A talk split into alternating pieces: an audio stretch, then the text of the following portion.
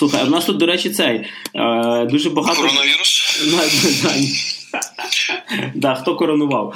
Е, цей, Я тут просто бачу, що у нас дуже багато всього, типу, такого, що стосується типу, любві е, тем в новинах, то може, знаєш, у нас якраз виходить нормально між е, Днем всім закоханим і 8 березня.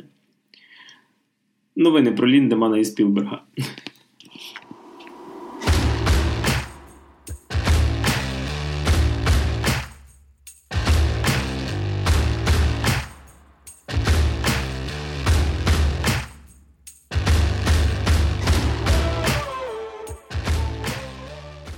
Все, я перестаю тямкати, пити, хропіти, тому що у нас починається 12-й випуск подкасту Тати, що з нами наш безмінний ведучий Григорій Трачук. Привіт, привіт, привіт, хлопчата. І ваш вірний, шепілявий, вічно погано чудний Максим Морозюк. Які новини нас колихали наш світ на ті моменти, коли нас не було тут з вами, нашими слухачами? Григорій? Ну, як ви розумієте, що коронавірус нас не скосив.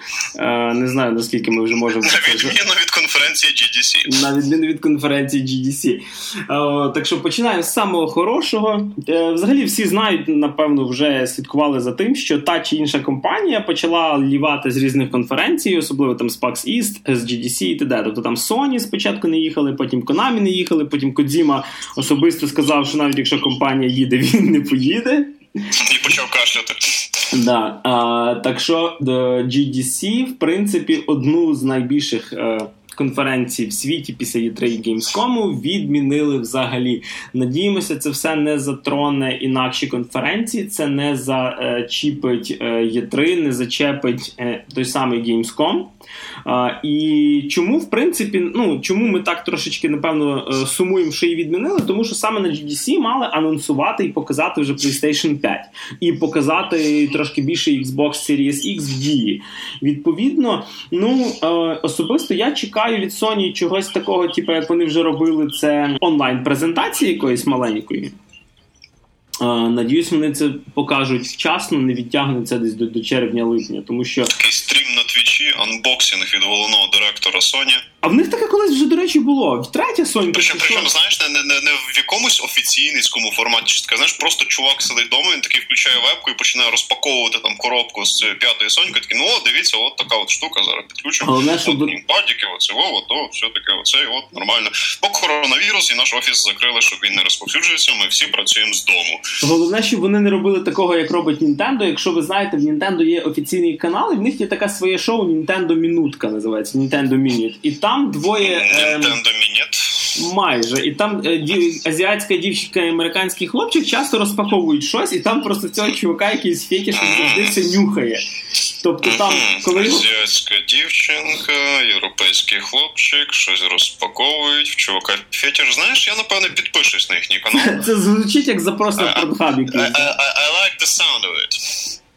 От е, насправді це доволі все сумно, те, що вірус прогресує, але е, готуйтесь в принципі до того, що крім того, що від, ну, відмінилися якісь, е, скажімо так, конференції, готуйтесь до того, що. Е, постраждає самі самі сили виробництва консолей, тобто чи цілком можливо те, що в нас буде дефіцит чогось на старті, тобто дефіцит PS5 і так далі, тому що все не робиться де в Китаї. Нормально, це буде, знаєш, як в кінці Радянського Союзу, коли був настільки тотальний дефіцит, що люди, знаєш, там ломились в ці пусті магазини, от так само будуть всі, знаєш, там розпихати один одного, щоб добратися до оста... першої останньої соньки, яку привезли, наприклад, в Тернопіль або щось таке. Я думаю, це буде весело. Ну, а, із наступних новин про а, ігри. Е, я я навіть не знаю, розумієш, я ніколи я ніколи не думав, що я Макс тобі це скажу, але Макс, розкажи в подкасті щось про парфуми розказати щось про парфуми. Окей, це несподіваний поворот нашого подкасту. Більше всього, ху... певно, я сам. Ем, сижу я такий. Залипаю за компом на фоні. Ну я дещо вчу. На фоні на ютубчику у мене грає музичка. Мені на той аккаунт, на якому я сидів з Ютуба вічно влом підключити собі Ютуб преміум, і в мене час від часу крутяться ейдзи перед тим, як я перед тим, як я переходжу на наступний трек. І тут в мене знову переривається музика, тому що рекламний ейц, я такий дивлюсь, якісь мобільні реклами походу якогось червоного китайського мобільного говна. Да, щось подібне. Я, я дійсно подумав, що це щось таке, і при цьому я дивлюсь, персонажі ще й дуже аж настільки схожі на персонажів з Доти, що я такий, блін, ці китайці вже ну, просто зовсім здуріли, вони собі вже просто що завгодно роблять. І тут я розумію, що це реально персонажі з Доти, а верхню, і, і, і, і так краєм глазіка дивлюсь в верхній куток відео, і там пише Лореаль Паріс. І я такий wow, what's going on? І виявляється. Це був рекламний ейдс, приурочений до того, що Реаль є одним з головних, якщо не головним одним з точно головних спонсорів майбутнього чемпіонату по доті. І коли наростає новина, в мене на фоні наростає звук кипіння кави. Не знаю, чи це захопить наш звукозапис, але це прям епічно. Продовжуй. That, that was fucking nice. І відповідно це дуже прикольний хід, що L'Oreal вирішили вступити на цей ринок як е, свого роду спонсор і зарекламувати себе в цьому. Я не знаю наскільки фанати доти є аудиторією продукції компанії L'Oreal, але сам факт того, що вони якось не занадто сильно крінжують і вирішили профінансувати це діло, щоб отримати з цього якийсь кешет, це дійсно доволі цікаво. Мені це сподобалось. Тобто рано чи пізно фанати доти також будуть шукати когось собі, і їм поможе з цим L'Oreal. За що я L'Oreal дуже вдячний. Вони великі молодці молодці. Блін. Тобто те, що вони вийшли з тим. Ну це це просто дуже мімімішно, що така ну доволі не не, не маленька компанія, яка позиціонується ну як відносно, напевне, солідний виробник. Я не дуже в цьому розбираюсь. Просто мені подобається, який в них цей стиль реклами і всього іншого.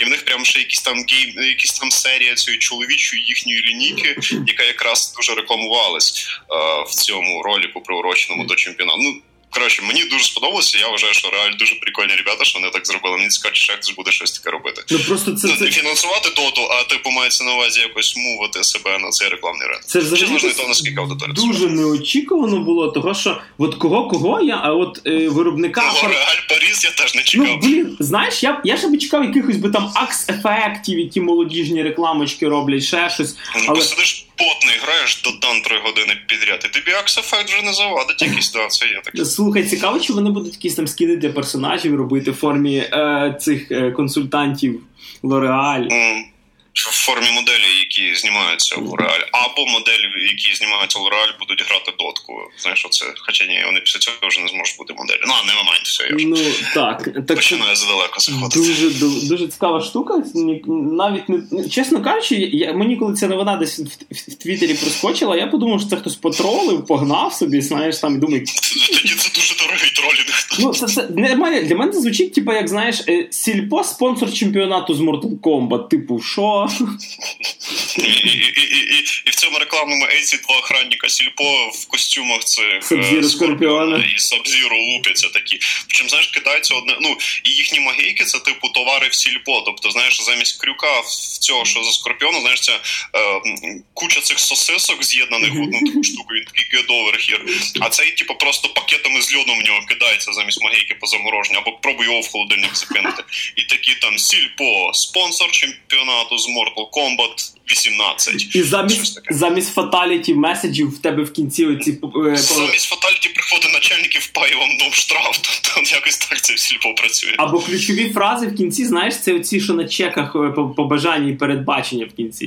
Такий фініш І там вірте в майбутнє. Про свою їжу. Кідовий хір. Фіделить. А поки ми не перейшли до одної такої гаряченької новини про комп'ютерні ігри, я зараз кину маленький вброс, про який я почув буквально під час того, як ми записуємо подкаст. Я ще тут серфив е, Твіттер. Е, це напевно буде для всіх. Нормально. От дивіться, як Григорій ставиться до запису подкасту. Робить собі каву, серфить Твіттер, швидше все, що щось грається на фоні. Тобто Тобі ця новина сподобається. Тобі ця новина okay. підкрутить пейси. Sony виклала okay. офіційну новину про те, що підписка PS Plus е, і можливо в майбутньому вже, тобто з наступного місяця, і можливо в майбутньому ціни на ігри. Е, Впадуть через фінансову ситуацію в Україні е, на даний момент. Місячна підписка вже буде коштувати 209, а не 250 гривень. Е, і річна там 1200 з копійками, а не 1800 з копійками. Yes! Тобто нарешті, хоч щось. А якщо ще ігри нормально будуть, це взагалі буде супер. Тобто... От тепер прям Sony Якщо full прайс буде не... Мої пейси підкрутились, ну, однако. А я казав, я знаю, як твої пейси підкрутити. Так, так, дякую, дякую. Все, це, це прям непогано. І тепер до гарячих новин е, для всіх фанатів РПГ. Буквально на днях анонсували вірніше, як анонсували трошки раніше, але показали перший геймплей і інтро ролик е, до Baldur's Gate 3 від е, Larian Studios, е, народу, який робить серію Divinity. І, в принципі, який останнім часом з'їв собаку в принципі на тому, щоб адаптувати класичні ізометричні РПГ під сучасні реалії. Для тих, хто дивився презентацію, ви напевно теж звернули увагу, що Baldur's Gate вже тепер більше дійсно схожий на Divinity Original Sin 2, тобто з всіма цими взаємодіями з навколишнім середовищем, тим, що воду можна випарувати, дерево підпалити і т.д. і т.п. Плюс дуже гарно зробили вже графіку. Вони використовують, якщо не помиляюсь, останній Unreal, плюс Performance Capture для лиць. Це та технологія. РПГ, окей, непогано. Ну, по-перше, там можна грати від третього лиця, там можна грати, розумієш, як в першому Dragon Age. Хоч зверху, хоч майже зі спини. Окей, круто. Ну, я, якщо якщо що, я провтикав презентацію, так що Григорій на даний момент єдине джерело в да. подкасті інформації. Презентацію відбулася, до речі, на PAX East показував сам Свен Вінке, це е, головний геймдизайнер, директор компанії Larian Studios, божественно, просто позитивний чувак. Він, коли показував презентацію, це мав більше години було. Це був дуже сирий build, там куча багів було. Але що мені сподобалось, і за це просто руку хочеться пожати. Коли в чувака були реально критичні баги, де він не міг щось зробити, бо ця функція ще не реалізована, він не робив. Ем, типа чіт ввести там, чи через ціну пройти, чи просто перегрузити сейф, він намагався вийти з цього багу елементами гри. Коли типа, в нього не можна було піднятися по сходах, він зробив типа, сходи з ящиків і по них піднявся. Але ви... Круто, круто, слухай, це я, я так розумію, знаєш, він такий, блін, це працює. Коротше, ми не фіксимо ніякі баги. Все, випускаємо м'які, хай народ собі заморачиться. Ну, я думаю, це було. Я думаю, що ти скажеш, що він прямо посеред конференції йому хочеться пожати руку за те, що він заліз в код гри і почав виправляти баги. Не настільки все круто. Тобто, взагалі, для тих, хто грав е, другий Original Sin, дуже схожа гра. Тобто на даний момент навіть інтерфейс схожий, але от атмосфера якраз віддає цим D&D, Baldur's Gate, хто грав ще колись старі, знаєш, е, старі частини. Тобто тут е, події майже через 100 років відбуваються, якщо я не помиляюся, але події, е, є з ким поговорити про ці події. І взагалі дуже сильний отиграш ролі йде. Плюс вони додали з Divinity Original Sin цю саму річ, що ти можеш створити свого персонажа, а можеш е, вибрати готового з бекграундом з історією. Типа і якась космічно нереальна варіативність виглядає. Тобто, якщо це буде дійсно так, як показували в демо, а, тобто при тому, що ти можеш, наприклад, кинути в суперника будь-яким еле, ну, елементом, типу, з інвентаря, і чувака там стріли закінчилися вінки, і він просто башмаком запустив в людину. І там критичне попадання, знаєш. Нормально, такий роззуваєшся, починаєш кидати капцями, знімаєш рукавиці, потім знімаєш шлем і просто біжиш до чувака, лупиш його по лицю своїм шлемом. В принципі, survival, нормально. Плюс е, в грі е, під кінець скажу, що кидаються кубики, тобто перенесення, оця ДНДшність, вона перенесена максимально. Тобто кубиків ти не бачиш ну, в деяких моментах, в деяких дійсно видно. Тобто, коли в тебе йде провірка на скіл. Тобто вони сіли дуже зручно на два крісла зробити сучасну хорошу РПГ і зробити те, чого хочуть фанати, тобто відчуття е, Dungeon and Dragons. Тобто цей що неочікуваність настолки, коли ти можеш критично промазати і попасти собі в ногу, або критично попасти і там вибити стрілою око ну, і, противнику. Так що дуже чекаємо. Е, Бета стартує от, от десь через місяць тільки на ПК. Реліз запланований на кінець цього року, і я ще нічого не чув про консольні релізи, але думаю, що буде і PS4, і Xbox One, або вже PS5 і Xbox One X. Неможливо, і Switch. Так що Вінке, мужик. Певно, що в нас з новинами ігор вже все. Рухаємося трошечки до кіно. Дві маленьких новини і дві новини, які в нас е, гарно підійдуть під минувший день закоханих. Ну що, почнемо, напевно, з, з людей, е, яким вже майже 80. Так, так, так. За бодрий або не дуже 77-річний Гаррісон Форд знову гратиме Індіану Джонса, що виглядатиме, на мою думку, настільки тупо наскільки це можливо. Тому що мені здається, що коли він був, так скажемо, помолодший, посвіжеє, там ще в часи старих Індіана Джонс і Блейдранер, де він дійсно був молодим, завзятим, сильним, енергійним таким матчем, йому пасували такі ролі. А коли виходив цей Індіана Джонс 2006 чи 2007 років, Ну, вже це це вже було такое, але там, в принципі, просто навколо нього скажімо так, тобто вже він безпосередньо перформером якогось екшн стен, щось такого не був навколо нього це все було. І тут він знову буде грати Гаррісона Форда, і мені цікаво, він буде боротись типу зі скуліозом в цьому фільмі, чи як? Тобто, what the fuck is going on? Я розумію, що зараз треба робити всякі ребути, він популярний актор і так далі, але це просто кволо виглядатиме. Як ти думаєш, може це буде, знаєш, може вони так само дістануть всіх оцих його ворогів з попередніх частин, і в нас буде такий просто реслінг серед Розумієш? З капельницями це все знаєш, там в, них буде всіх старчицька ця деменція, вони постійно будуть забувати, що вони роблять, там не знаю, там впадатимуть в маразм, і це все буде відбуватися в домі престарілих десь на Близькому Сході. Просто можливо, це буде спроба. Я я думаю, вони напевно спробують в цьому фільмі зробити якийсь трансферінг від Гаррісона від персонажа Гаррісона Форда до якогось інакшого. І майбутні фільми можуть бути, знаєш, там називатися просто Джонс. Legacy. До речі, е, дивись, е, ти, ти дуже гарно згадав за Blade Runner старий і Blade Runner новий. От е, це дуже хороший ем, приклад, коли правильно використовують старого персонажа. Тобто він в Blade Runner 2049 теж появляється. Ну і зрозуміло, що чувак вже старий, і його персонажа використали правильно. Є ностальгічні нотки, показано, що він ну старий, в принципі, що він не може так швидко рухатися, і потішили і нових ну, глядачів і старих фанатів. Тобто я надіюсь, що дійсно буде щось таке, як пер, якийсь Jones Legacy, передача, можливо, того ша, самого Шаю Лабафа візьмуть. Хоча я щось дуже сумніваюся, не чути Ну, Шайо Лабаф останнім часом трохи поїхавший, так що я не зовсім впевнений, наскільки його прям запросять в нормальне кіно. Ну, як в нормальне кіно, ну ти зрозумів про що. Так, тобто так. він він трошечки дуже багато шкварився із цією акцією He Will Not Divide Us, і він там якось дуже пробував себе скандально вести. Я я не впевнений, що його запросять, але якщо запросять, я думаю, це буде весело, як мінімум в плані процесу зйомки.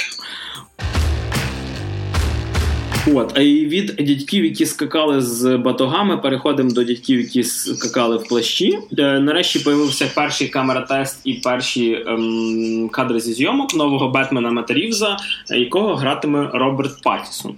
Е, показали костюм трошки зблизька, звісно, в потьмарених тонах, що мені дуже нагадало, коли стартувалася рекламна кампанія Джокера Хоакіна Фенікса. Там теж починалося все з камера тесту. Е, показали кілька фоток зі зйомок, де він ганяє в день на мотоциклі. Е, з деталей хочу відмітити, що дійсно це буде по ходу Origin і взяті деякі сюжетні арки з New 52, коли показано, коли він перший свій костюм робив чуть не руками. Е, і в нього ж так само, якщо ви помічали, знак Бетмена буде зроблений з пістолета, вбивших його, ну, вбивши, з якого вбили його батьків. Ой, то... Нормальний такий значок по розміру буде. От, ну він переплавляв. Слухай, а, а цей костюм він презентувався так, як це було колись в 90-х роках в Джоеля Шумахера, там без соски, без задниці. Я думаю, без соски залишили на на третю частину трилогії. а, До речі, не показано вуха були його. Можливо, і на фотках зі зйомок ці вуха в маски доволі якось кволо зроблені, тому що я думаю, вони ще будуть це доробляти. Плюс на фотках зі зйомок там видно, що це е, дублер. А, І до речі, класно зйомки проходять. Да, а, ну ні, там просто був була сцена, де він їде на мотоциклі і падає. Тобто, можливо, сам ну Патісон не ну, не хотів. Слухай, може, це просто після Бена Афлека почалось це прокляття, що якщо ти граєш Бетмена, в тебе починається алкоголізм. Може він просто п'яний сів на моцик і на ньому впав. Типу. А, може бути, знаєш, але чесно кажучи, блін, в мене. У мене зараз є таке невеличке дежавю, е, згадуючи майже кожного ем, актора, який грав Бетмена. Коли анонс... До речі, да, вони, вони майже всі в жопі, крім того, хто грав е, Бердмена і цього. Ну як, але sorry, типу Майкл Кітон він в жопі був скільки років після Бетмена?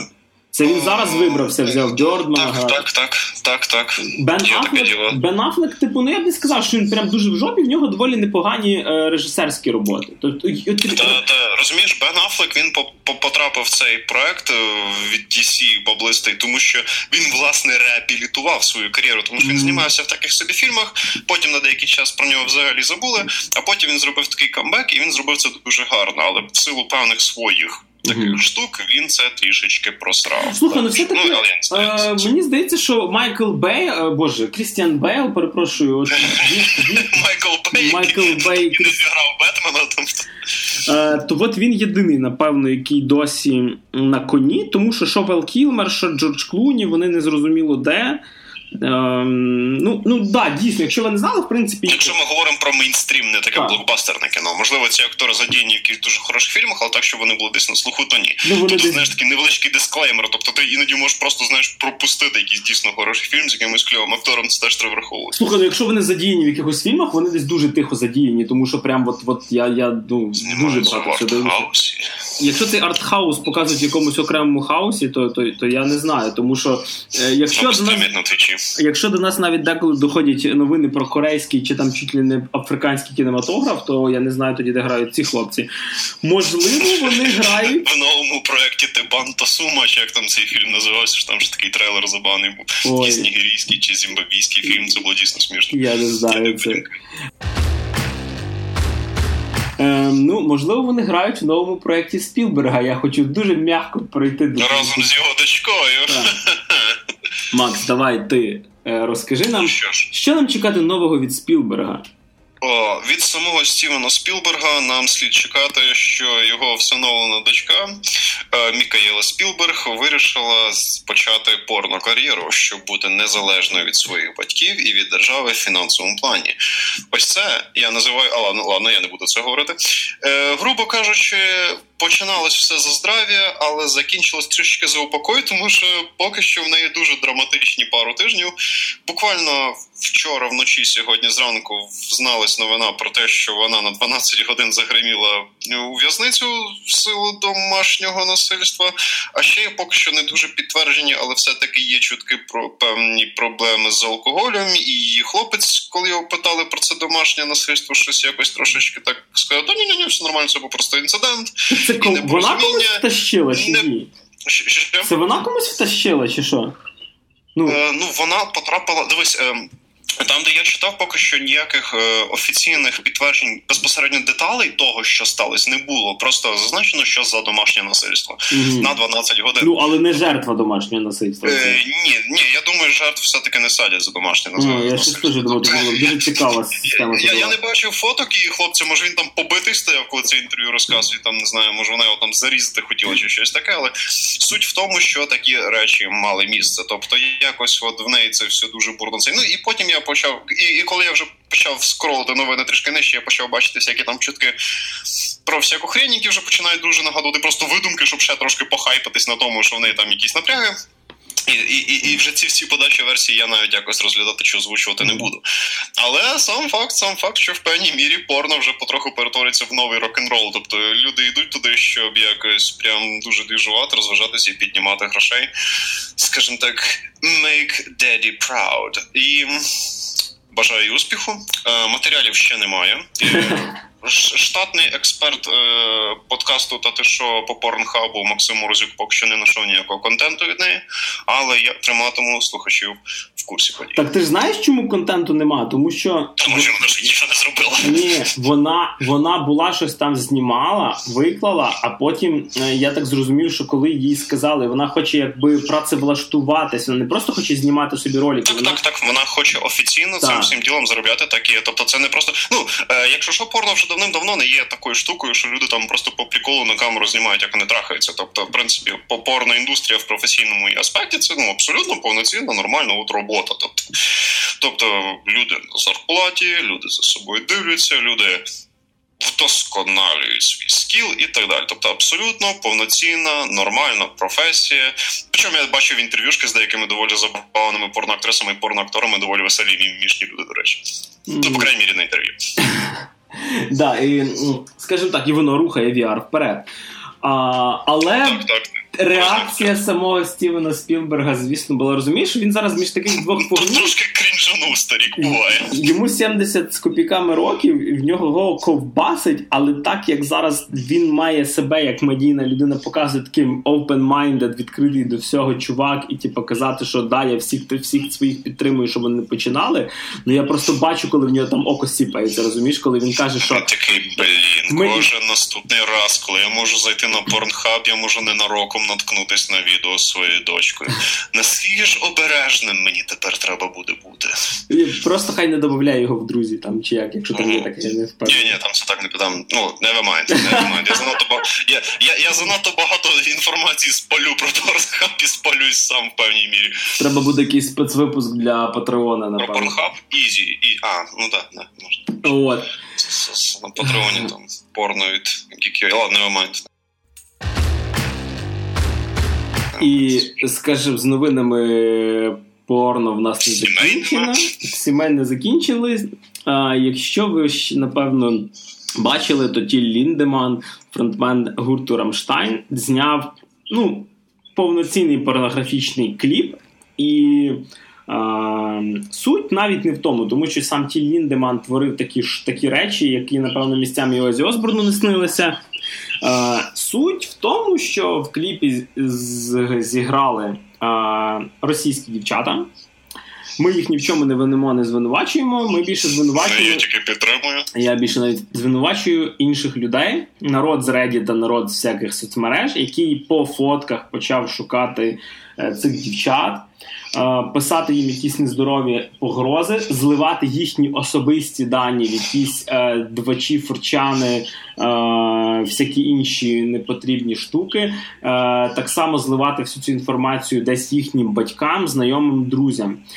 Е, і чесно кажучи, блін, от мені хочеться взяти мокру тряпку і цим людям надавати по морді, того що е, настільки вести себе лицемірно треба вміти. Тому що, чувак, типа, ти сидиш, вибач мені за мої французькі... І полюбе дрочиш. Полюбе... От, от іменно зараз, от, коли ми записуємо цей подкаст, ти точно дрочиш. Надіюсь, але... на наш подкаст, хоча це було дуже цікавий варіант. Але е, але будь вже тоді. Нова штука для патрона. Так, але типу, але ти заходиш потім, заходиш в якісь, м, якісь соцмережі і починаєш показувати вкласти свою фе. Ти шариш, що виявилося, що є якась там е, соціальна організація, якою володіє е, чоловік Валерії, оцей що час якісь сміються тік-так. І він, типу, почав там теж виступати щось в стилі, там, що це, типа, слабкі жінки і т.д. і т.п. Я думаю, чувак, типа, ці ці чувіхи, чесно кажучи, якщо взяти і не надшал, напевно, що мають якусь е, для суспіль... для суспільства більше користі, ніж ти. Типа, якщо ти ходиш е, після того, як, вибачте, мені подручив на, на те відео і фиркаєш, що ці жінки займаються над тим, чим треба, блін, мужик розслався просто. Типу, ти не маєш права просто таке говорити, а тим більше хантити, е, полювати на цих дівчат десь в соцмережах, типу, благо інтернет, бачу, нам дозволяє зараз чуть не ЦРУшні методи використовувати і зливати цю інформацію людям. Я просто в бешенстві, чесно кажучи, від такого. Ну, бач, інтернет-тролінг він іноді має хороші сторони, а іноді доволі погані. Особисто в мене відношення, ну, в принципі, десь таке саме, як Григорія. Тобто я абсолютно не розумію, навіщо це було зроблено цими людьми. Ну, знялись чувіхи в такому кліпі. Як людина хоче, так людина заробляє, тим людина і займається, так людина себе рекламує. Я би познімався з ними в цьому кліпі теж, і в принципі я поняття не маю, навіщо це було зроблено. Вони не я, я розумію, коли, наприклад, умов окей, ми, ми якраз зачіпали недавно Шая Лабафа, я просто наведу приклад, коли це адекватно, а коли не дуже. Тобто є у нас Шая Лабаф. багатий мільйонер. Який знімався багатий актор мільйонер, який заробляв бабки тим, що він знімався в трансформерах і інших фільмах специфічного рівня художньої цінності, тобто чувак просто на мейнстрімному кінці підняв бабла. В цьому немає нічого поганого. Але коли ти ні з того, ні з цього, з кандачка починаєш позиціонувати себе як дуже дико творча художня людина, але при цьому якусь повну хрень робити, наприклад, ця акція He Will Not Divide Us, яка була декілька років назад актуальна. Що проти Трампа, Е, так? Так, і відповідно люди це побачили. Такі, типу, чувак, який просто позірством займається, який фальшивить, і почали його тролити, і почали тролити його дуже люто. В підсумку чувак ще більше поїхав кукухою. І це було правильно, тому що нема чого випендрюватись. Коли ти починаєш випендрюватись там, де це не актуально, це просто бичу, і це викликає в людей бажання тебе потролити. Даний випадок, ось ця новина з цими дівчатами з кліпу Ліндермана є протилежним. Тобто я не розумію, нахіра це було зроблено. Вони не зробили нічого поганого, нічого не лицемірили, вони просто знялись от в такому то певному контенті, і цим займається дуже багато. Хто? Тобто всі осуджують, але всі дивляться, і це просто бичо. Це я не знаю, чи чи не, не починається в людей дисонанс від такої шизофронії, але це просто тупо. Я надіюсь, що це все діло якось. Речі, вся надія на те, що це прекрасна, очумітельна, неперевершена інтернет-акція, мінімально продамажить їхнє життя, але швидше всього цього не станеться, і це для них багато проблем. Але знову ж таки, сучас... є от, є от в сучасної інтернет-аудиторії насправді одна дуже хороша риса, погана і хороша одночасно. Тобто це залежно від ситуації. Коротка пам'ять. Я думаю, через пару тижнів про це всі просто забудуть. Е, Насправді тут е, погоджуюся з тобою. Я дуже часто спостерігаю за такою штукою, що щось вистрілює і про це швидко забувають. Тобто, це стосується і чогось поганого і інформації до хрена, Григорій, а ти Да. один, і вона просто водопадом на тебе пригає, і ти, і ти не можеш все це запам'ятовувати. Тобто, До речі, в кої в кої-то віки про інформаційний детокс я б ніколи б не сказав би, що можу порадити. Останні з відео Антона Логвінова не про ігри. А, да, до речі, да, ну в нього Ясно. цікаві леді відео. і джентльмени, ви свідки картельного зговору. Так. Е, там насправді типу, він робить фактично огляд на огляд на відео якогось там бізнесового саміта, і там дуже цікаво, чуваки, одні, не пам'ятаю вже з якої країни, розказали про те, якраз як ми сприймаємо інформацію, які частини мозку там задіяні, чому ми швидко забуваємо, чому, типу, ми е, довго сидимо в всяких інстаграмчиках і т.д. І от, ну, я б сказав би, думаю, є, є про що задуматися, є про що подумати. Мені сподобався ролик. Цікаво про це поговорити. Я думаю, що ми колись можливо винесемо це на якийсь окремий випуск. От е, Біологінов подасть на нас в суд. було б цікаво. От. Ну і від е, кіно і фільмів про любов перейдемо, напевно, до того, що ми встигли подивитися за цих кілька тижнів. Насправді був доволі слабкий тиждень, останній, особливо на кіно. Через то ми доганяли те, що не встигли з Оскара. І, мене було слабких пару місяців, якщо не рік. а, Так що, в принципі. Ну і стартуємо ми, напевно, що з Netflix тижня. Перше, що я подивився, це е, серіал Lock and Key або Ключі Локів, екранізація коміксу Джо Хіла. Джо Хіл, хто не знає, це син Стівена Кінга, який робить непогані успіхи, ну, скажімо так, в письменницькій сфері, в книгах, в коміксах і т.д. і т.п. Ем, Містичний е, молодіжний серіал знятий по доволі дивно намальованому коміксі. І чесно кажучи, я коли пробував читати перший том, е, там дуже е, цікавий візуальний ряд, який, як на мене, дуже важко було би інтерпретувати в, в самому серіалі.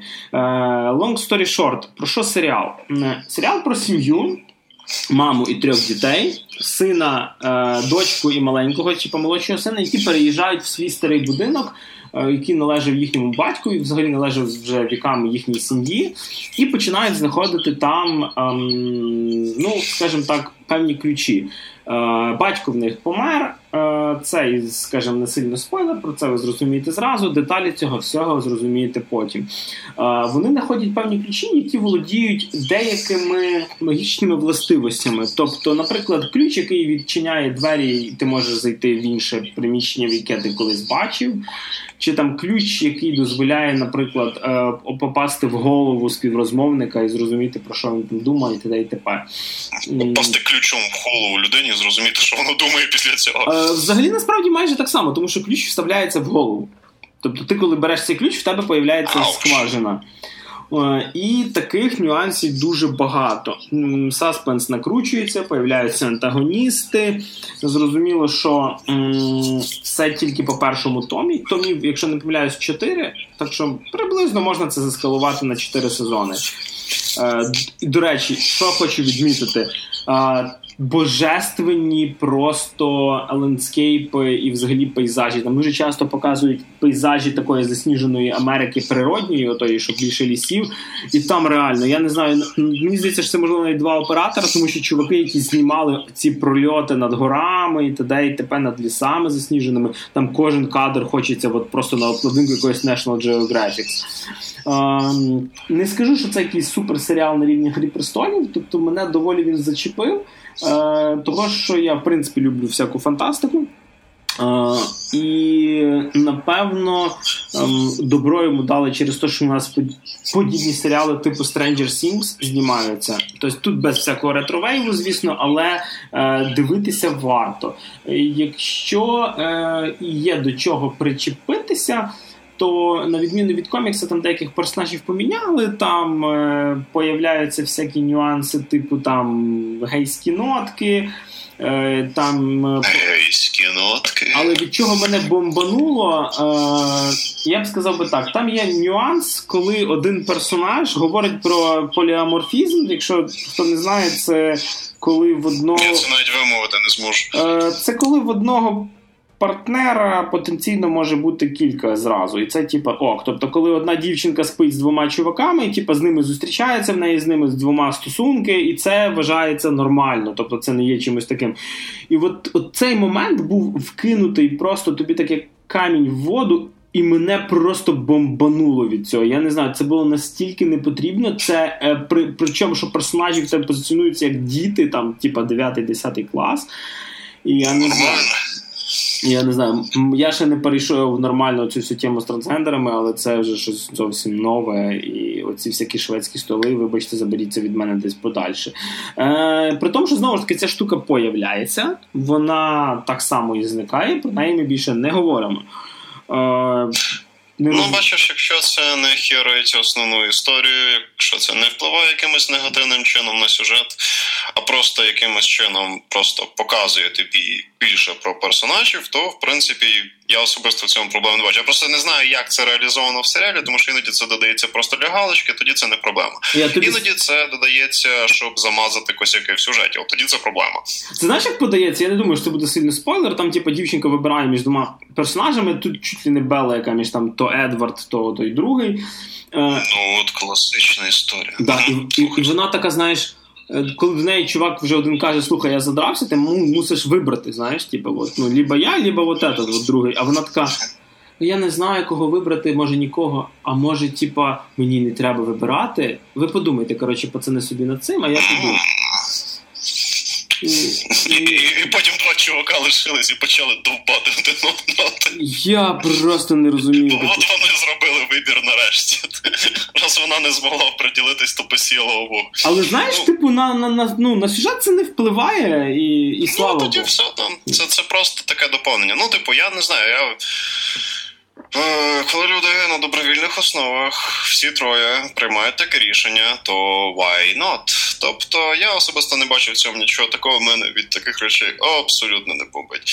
Я е, це так, є там поліморфні, є там якісь. Коротше, я той, що не зі скількома зразу, але в принципі немає нічого проти людей, які там таким займаються. Головне, щоб хтось я або хтось з моєї пари не був інволв. Тобто це фрівольна система цінностей даних персонажів, і в принципі це напевне.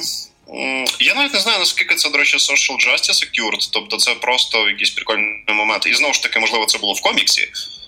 Бачиш, я я так далеко не читав. Я його я колись пам'ятаю, що в мене був перший том ще старих видавництв. Зараз його перевидають, але Е, якщо Тобто, не... можливо, це елемент з першого джерела, який в поточному варіанті серіалу просто якимось чином не розкритий, або був і в першому джерелі просто так. Це ти теж враховує. Mm-hmm. І мені здається, ми занадто довго обговорюємо, то що у людей там тройнічок мені було. Да. Е, тим, до речі, на рахунок е, того ж самого комікса. Тройнічка? Удлінітеля, блін. На рахунок комікса комікса, то перший том анонсували вже українською мовою. Е, я добавлю в опис, хто з видавництва його буде видавати, тому що я не пам'ятаю, чи Fireclaw, чи рідна мова, чи хтось з цього всього. Скоріше за все, це на хайпі серіалу, звісно, його анонсували, але це.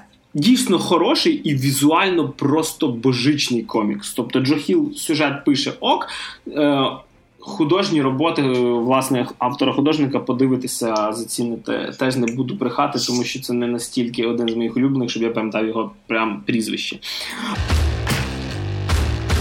Від серіалів Netflix перейдемо до великого кіно. Кіно, яке я ледве встиг насправді в кінотеатр, тому що воно колись було пройшло повз мене, особливо під час оцеї всякої оскарівської мішури.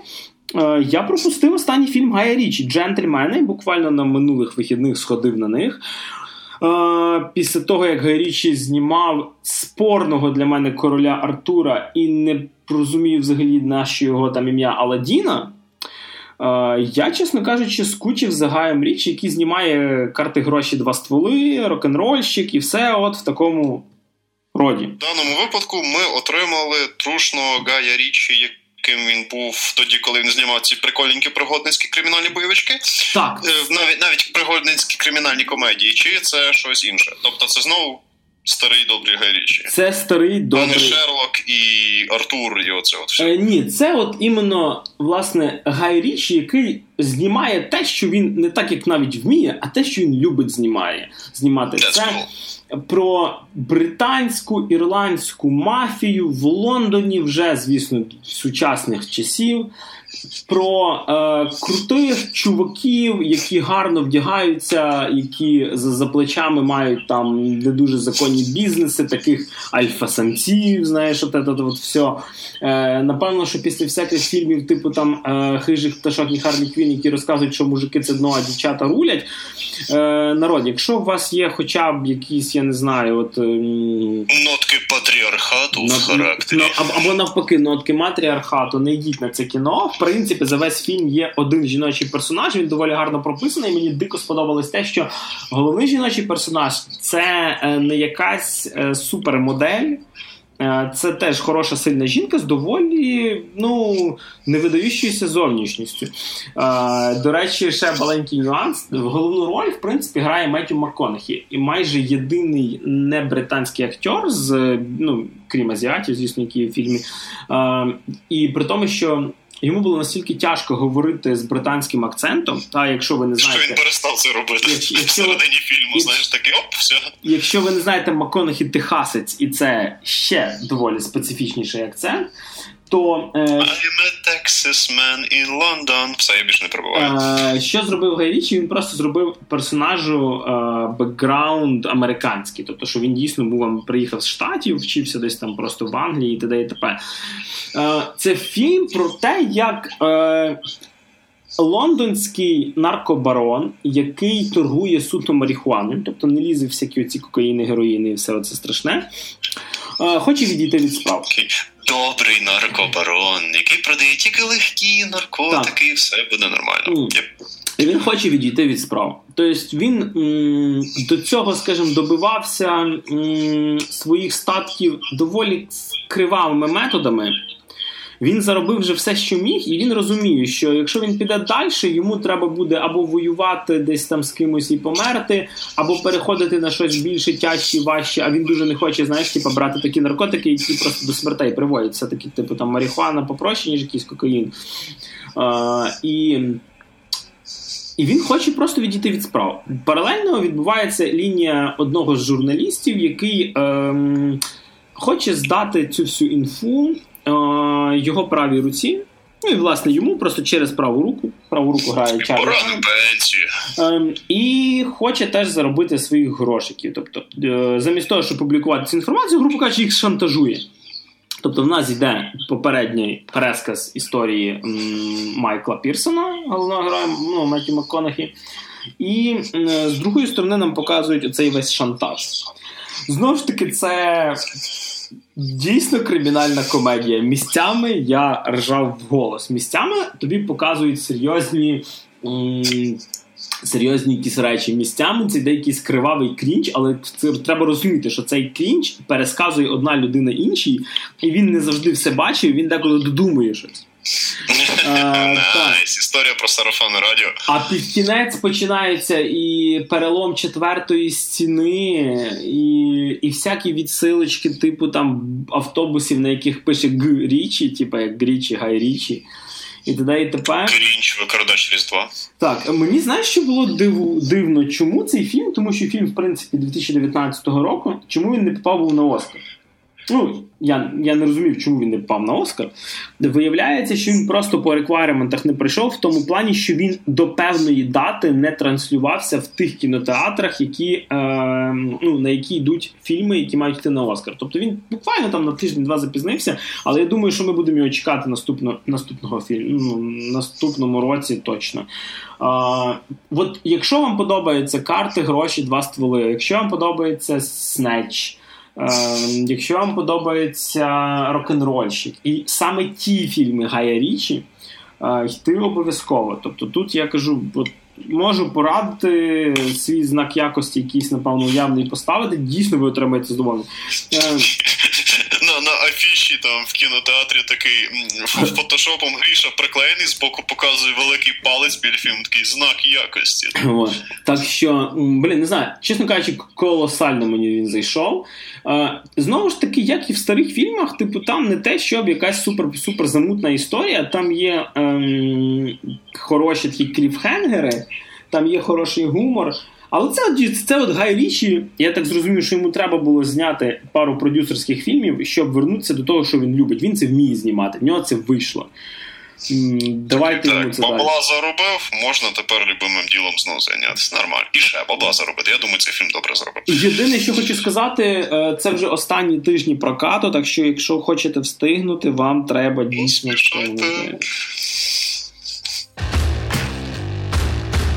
Ну і переходимо, Макс, до твого кінематографу.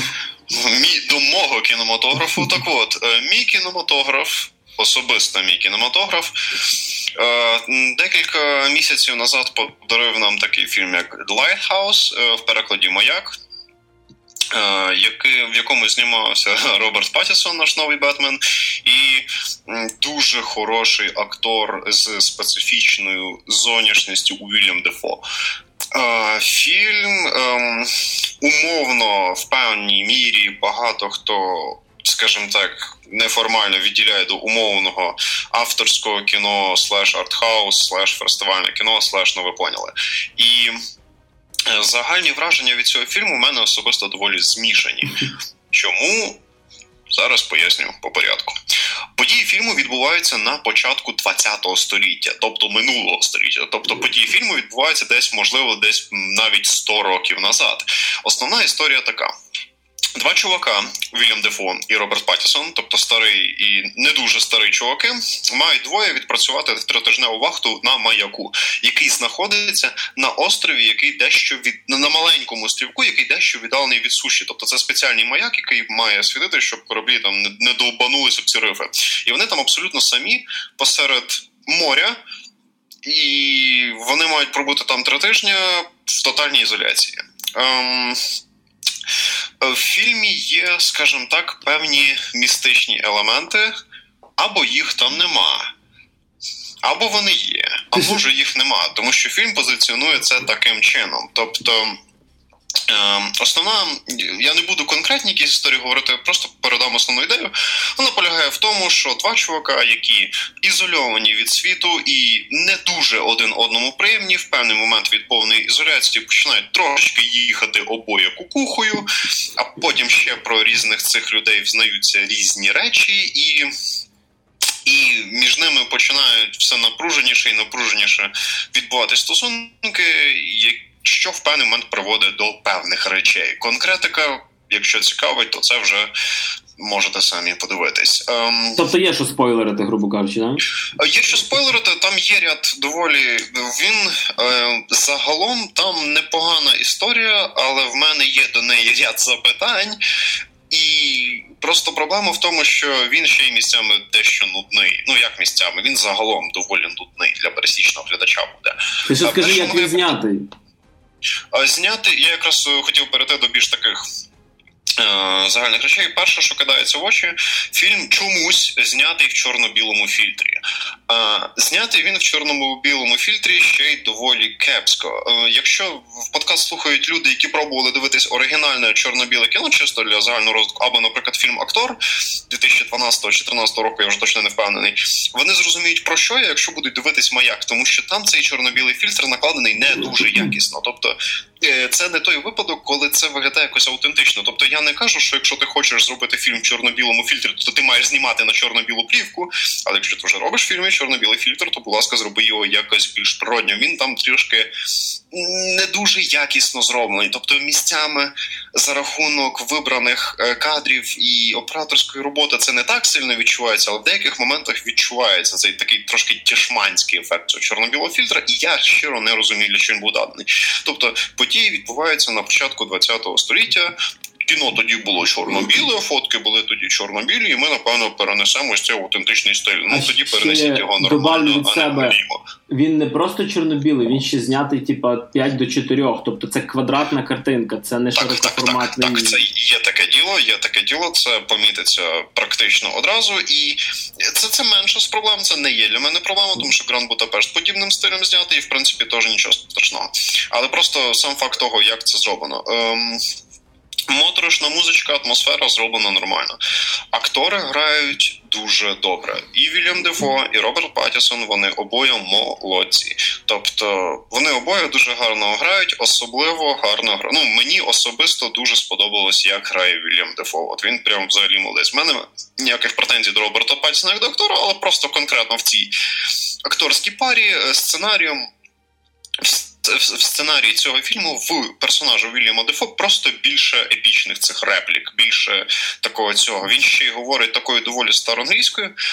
А цей, що його грає Роберт Паттісон, вже такою ближче до нашого часу англійської. І в принципі, тут якраз піднімається одна з головних тем даного фільму, типу різниця поколінь, конфлікти поколінь, тому що в них там на почві певних речей, субординації, ще деяких штук, брехні і так далі. Відбуваються певні конфлікти, непорозуміння. Тобто, фільм в основній своїй концепції він про конфлікти поколінь для для чисто для мене в моїй інтерпретації. І знову ж таки, там ще відбуваються певні містичні речі для того, щоб надати фільму такого елементу трилера. І потім ще в них починається це безумство в певній мірі, потім трошечки. І дещо в цьому фільмі зроблено дуже добре, а дещо ні. Тобто. Ем, фільм він, е, як би вам по-людськи сказати, якщо ви хочете подивитись цей фільм, то ви дуже сильно чекніть, чи вам цікаве таке специфічне авторське кіно з доволі плавним і нудним ходом історії. Тобто, якщо такий підсумок підвести, тобто шукати вам цей фільм чи ні, е, готуйтесь, що пересічному глядачу він може здатись дуже нудним і безсмисленним. Тобто, для того, щоб отримати хоча б якесь задоволення від цього фільму, треба мати дуже відкриту для інтерпретації свідомість. Треба треба бути в настрої, шукати ідеї там, де їх в принципі може навіть і не бути. Тому що знову ж таки я сів за цей фільм з певним настроєм, і можливо цього всього в цьому фільмі насправді немає. Я собі сам навидумував цю штуку про покоління, концепцію безумства, концепцію усвідомлення реальних чи нереальних речей і так далі. Тобто, можливо, цього всього взагалі ніхрена немає. Цей фільм абсолютно безсмислений. Це теж треба враховувати. А ну і ще мене трошки прям дуже офіційно це ніде ніяк не позиціонувалося, але ті люди, яким цей фільм сподобався, сказали, що це такий хороший фільм, який надихався стилістикою Лавкрафта чи Лавкрафта, кому як зручніше. Ну, а Макс, якщо що Лавкрафта прям любить, я знаю. Я так, я Лавкрафта дуже люблю, і я такий, о, прикольно. Е, дорогий стильний фільм з хорошими акторами, надихається по Лавкрафту, і на думку більшості людей, які дивилися, він не говно. Тобто, в принципі, sounds good. Тобто я Лавкрафта дуже люблю. І я не зовсім розумію, що саме там надихалось Лавкрафтом. Е, події відбуваються на початку ХХ століття. Ну, такое, тобто. Ем, в фільмі там люди поступово сходять з розуму. Ну там це працює трошечки не так, як в Лавкрафта. В Лавкрафта люди сходять з розуму під тиском того, в якому світі вони опинились. Там вони або гинуть, або сходять з розуму, тому що вони стикаються з цим страшним мороком цього потойбічного світу, самотності і так далі. А там два чувака просто поступово можливо поїхали кукухою в силу того, що в них стався конфлікт в силу поколінь, субординації і все інше. Тобто я я, я по великому рахунку думав, що я подивлюсь дорогий, прикольний, дещо специфічний авторський фільм по атмосфері Лавкрафта, а по великому рахунку я просто подивився дорогу версію фільму Зелений слонік. Якщо так зовсім простити. Тобто, Це не те, що я чекав. Не настільки, але я я, я не про форму, я про зміст. Тобто я швидше не про форму, а про зміст. Тобто там ніхто нікому не каже, братішка, я покушать принес і, і не дає їм цю особливу страву. Тобто такого там немає. Там немає там гуру заради гуру чи чогось такого. Угу. Тобто фільм він однозначно дуже неоднозначний. В принципі, це це хоро, хороший фестивальний авторський фільм. Він має бути неоднозначним. Я вважаю, що це показник якось. Тобто він викликав в мене змішані почуття. Я не можу сказати, що він поганий, але я не можу однозначно сказати вам, що він хороший. Якщо ви любите плавне, не дуже спішне кіно, яке знято в певному специфічному стилі, можете подивитись. Якщо ви любите дивитись якісь там екшони, чи якісь більш прямолінійні фільми, чи якісь більш чіткі, чітко виражені прості історії, то напевне ні. Ну і знову ж таки, як із серіалом Дракула. Від Netflix сам серіал мені від Дракула не дуже сподобався, але мені дуже сподобалася акторська гра, і тут абсолютно те саме. Обидва актора виконують свою роль дуже і дуже добре. Тобто, якщо вам ще подобається непогана акторська гра, також можете подивитись. Тобто, мій конклюжн такий: те, що розтягнутий, а вже як є. Це. В принципі, як і фільм Маяк. От, е, До речі, якраз е, це, напевно, єдиний фільм з минулого Оскара, який ну ще бомбшел я не бачу, який я не встиг подивитися, і треба буде глянути, тому що е, не знаю, може може дійсно зайде. Хоча це для мене теж якось дуже спірно все виглядає. Я коли чую дефірамби, які йому, і те, що я бачу, мені це деколи знаєш, не, не сходиться щось, напевно. Я вважаю його сліганца переоціненим. Тобто, якщо йому наприклад, виставляють оцінку 80, просто трошечки на 70 її знести, і тоді це буде справедливо. Цей фільм непоганий, але він не є якимось геніальним чи шедевральним. Тобто, це, це, це не є фільм, який високо оцінюється, але він не є поганим.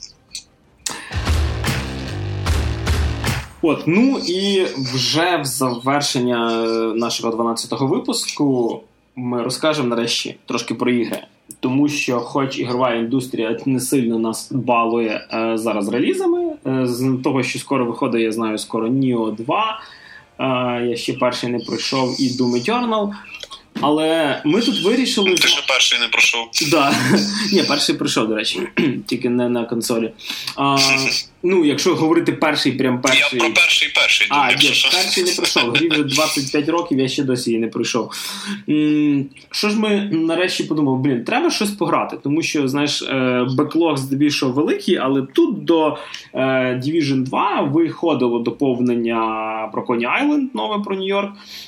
І сама гра по доволі величезній скидці PSN. PSN.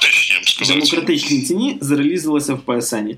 Ну і останні кілька тижнів ми на вихідних з Максом регулярно вриваємося в Вашингтон, тобто в Siege 2 в кооперативі, тому що, напевно, це єдиний формат, де ця гра дійсно працює так, як вона має працювати. Колись пам'ятаю, пробував і першу, і другу самому бігати. Е, аутизм, аутизм, ось він є такий. От. Е, але в кооперативі, е, як то кажуть, знаєш, гуртом і батька легше бити. Е, напевно, що не тільки легше це все робити, а й цікавіше, тому що в кооперативі гра перетворюється в зовсім інші речі. Гра перетворюється в стрілялку з вашими діалогами. Тобто, тому ви не тільки граєте, ви ще своїми друзями ведете якусь розмову. І вам не треба такої сидіти. Блять, перезаряджаюсь. Перез... Блять, прикрий, та сука, та ж хільнити мене.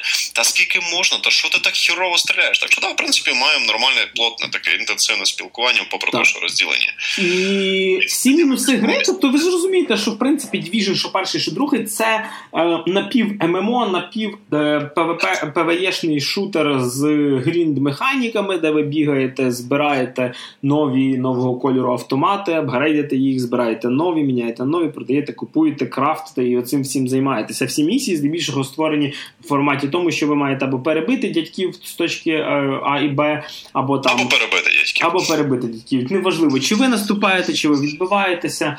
Е, трошечки про саму гру, про різницю з першою частиною. Знову ж таки, це в нас е, Вашингтон, а не Нью-Йорк. Моє маленьке суб'єктивне фе. Засніжений Нью-Йорк мені навів передноворічний мені навівав більше оцієї якоїсь такої м, депресії, напевно, що в хорошому плані цього слова для е, ну, настрою гри. Е, тут все-таки воно більше нагадує якийсь Last of Us, тут дуже багато зелені, але виграє за рахунок того, що це Вашингтон, і там дуже багато цікавих локацій. Тобто там є і монументи, там є і музеї. Тобто ви дійсно можете побігати в якомусь музеї космонавтики, повідстрілювати там всяких е- бандитів. І за рахунок цього дійсно це все виграє. Можливо, менше стали губками для патронів вороги.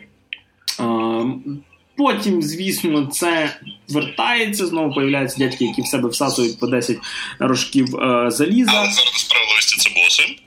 Так, і, і, і що мені сподобалося, вони цим босом зробили фізично видиму броню, тобто від чувака, наприклад, на пузі кусок заліза. І якщо ви його відіб'єте, дамаг в цю зону стає набагато сильнішим. Тобто, якщо в принципі трошки думати, можна вигравати набагато легше. Так. Макс, тебе які враження про це все? А в цілому, в більшості своїй я напевно тебе продублюю. Тобто, загально ти все сказав. Як я просто чисто від себе скажу, що твоє фе на твоє суб'єктивне фе на рахунок засвіженого Нью-Йорку особисто для мене не таке вже суб'єктивне, тому що е, локація сетінг з першого дивіжена вони якось просто краще працювали на атмосферу того, що відбувається. Гра вона взагалі не про сюжет, атмосферу, нарратив і стиль, само собою, тобто її безпосередньо художня цінність вкрай низька, тобто вона чисто про механіку. Але знову ж таки, коли в тебе є можливість хоча б десь додати якоїсь атмосфери, то це набагато приємніше. Тому що я пам'ятаю, як я ще на компі грався перший Division з ребятами відбувається перестрілка там в Даркзоні, потім там відбуваємось від ботів. Це все вночі, ніч така вся моторошна. Ми перебігаємо з локації в локацію. Тут починається снігопад, і, і ти насолоджуєшся цією атмосферою. Ти просто в цьому засніженому Нью-Йорку там борешся за умовно за виживання. Тобто це все додається атмосферою, і це робило це якось більш ну не так, щоб живо, але однозначно більш атмосферно. Ти якось більше ставав залучений до того, чим ти займався в цій грі. В, е, в другому дивіжені теж є всі ці зміни погодних умов, дощі і так далі, п'яте десяте, але знову ж таки, це якось не так. І і це не настільки на атмосферу. Тобто, чесно на мене, як і на Григорія, зимовий осінній Нью-Йорк він просто краще працював в плані атмосфери і в плані того, які погодні умови використовують для того, щоб додати більше цієї атмосфери. І ну, типу, знаєте, нюанс в тому, що як би це сказати, в світі The Division, типу, ось цей відбувся катаклізм з цим вірусом, цей супертеракт, всі діла, і типу декілька місяців там в Вашингтоні там не немає якоїсь чіткої централізованої влади, відбувається анархія. Я розумію, що після цього місто виглядає так собі. Але дизайнери дещо перегнули з деякими елементами, тому що місто виглядає в плані моху, в плані моху, зарослі і все інше, воно виглядає так, ніби там 100 років нічого вже не відбувалось. Тобто, е, тобто виглядає реально так, ніби там просто 200 років вже пройшло, і це якась там закинута столиця якоїсь покинутої забутої цивілізації, а не місто, яке пару місяців не прибирали. Тобто, це це трошки різні речі. Тобто, і і це цей момент мені в дизайні дещо не сподобався, трошки халтурний. А ігрове враження дуже просте. Тобто е, в нього легко ну, легко зрозуміти, тому що в цілому це шутер від третього лиця cover-based. Тобто ти стріляєш по чувакам. І все, що тобі треба робити, час в часу юзати всіх цих дрончиків, там кидати гранатки, допомагати напарникам, будувати якусь певну тактику. А потім, вже коли ти якось більше її граєш, ти розумієш, що там ще наматуються певні речі, тобто різні характеристики зброї, там різні додаткові елементи від твого еквіпмента. Тобто, ти там, наприклад, надіваєш різні елементи цього е, спорядження, там всі ці наколінники, рукавиці і так далі. І вони, крім своїх безпосередніх бонусів у вигляді броні, додають собі тобі ще додаткові ефекти. І ти з цього, що робиш собі певні білди, тому що там щось тобі додає більше броні, а щось робить твої здібності сильнішими, а щось тобі там critical damage додає. Тобто ти ще виходиш з цього, формуєш, тобто там немає прив'язки до якихось класів, ти просто сам по суті робиш собі клас в цій ну, грі. І ось ця варіативність мені дуже сподобалася. Це, до речі, те, що помінялося після першої частини, тому що там був дійсно вибір класів. Тут, до речі, на high-level і є таке, як вибір під класу це коли в тебе появиться це вже після 30-го level а, ти зможеш вибрати собі один з трьох підкласів. Я не знаю, чи їх потім можна буде всі три викачати. Це е, якщо не помиляюся... Чи треба, чувак? Так. В тебе просто в тебе просто розумієш, в тебе в слоті появиться, як цей клас взагалі виглядає. В тебе в слотах появляється ще одна зброя, ніби як основна. Е, це один чувак, це кулеметчик. Е, Якщо я не помиляюся, один чувак це е, чи вогнеметчик, чи з арбалетом, і снайпер. Типа, прям от, от в нього буде така протитанкова снайперська гвинтівка. Ну, це вже йде більше, я так розумію, що ця штука потрібна для Dark Zone, для PvP, для от такого всього схожого. Любителів late game контенту, які на постійній основі сидять в цій грі. А, І в цілому, ще повертаючись до цих от моїх загальних вражень, я цілком і повністю згоден з Грішою в плані того, грати самому чи з кимось, грати виключно з кимось. Виключно. Тому що грати цю ну в одне рило це просто одноманітне, безсмисленне дрочиво. Ти просто бігаєш заради того, щоб циферки, кач, лут і так далі. А в кооперативній основі, коли тобі просто хочеться там, наприклад, ти, ти не можеш особисто з кимось дивитися, але ви можете собі там за за компанію погратись. І відповідно ви собі грати за компанію. Тобто це як Ghost Recon Violence, Самому нудно з кимось отлічно, але все-таки Ghost Recon Violence мені трошки більше сподобався в плані всіх цих кооперативних концепцій. Тобто, якщо у вас є хоча б двоє чоловіків, з якими ви можете на регулярній основі грати якусь гру, то як пострілушка за компанію вона йде добре. В одне рило її грати категорично не рекомендую. От такий мій конклюш. Тобто гра хороша в компанії, але погана в одне рило. Тому що художнього наративу в ній немає, і це буде просто одноманітне дрочево. Так що, якщо маєте хоча б одного друга, який має так само PlayStation, наприклад, як в нашому варіанті, ми двоє бігаємо, ви зараз можете її вірвати за якоюсь не космічно знаю великою знижкою, чи то 85 чи 90%, тому що вийшло нове доповнення. І плюс е, на цих вихідних і наступний тиждень, якщо я не помиляюсь, є безплатні дні, де можна пограти. Якщо до речі, якщо граєте на ПК, воно там взагалі чуть не за 100 гривень зараз віддається. За таку, за таку ціну при наявності компанії це за маленькі гроші, дуже багато фану. Е, самому не раджу. Краще візьміть щось, я не знаю. Якщо ви хочете прямо від третього лиця побігати, постріляти. Є Uncharted, є вроді доволі непогані, але спорні Tomb Raider останні, і ще доволі багато чого побігати, поки не вийшов Doom, і ми всі не пропали в те пекло. А, Взагалі, дійсно, я думаю, що ми з Максом продовжимо. Якщо комусь цікаво, є клан GeekUA, конектіться, приєднуйтеся, будемо бігати. Oh, shit. А, Так. Вот. Походу, ми перестаємо грати дівні, я жартую, я жартую, все нормально. Я я не вважаю, що після цього у нас почнуться якісь веселі історії. Хоча можна навпаки приєднатися. Тобто, ага. хочете так, хочете ні. В будь-якому випадку це прикольний спосіб провести. Погратись там часик другий або більше з друзями якісь цей. Тому що коли ти граєш з кимось, там якась тактика появляється, ви реально починаєте про якісь білди думати, ви, ви вибираєте, хто який еквіпмент бере і так далі. Тобто разом вона стає доволі цікаво.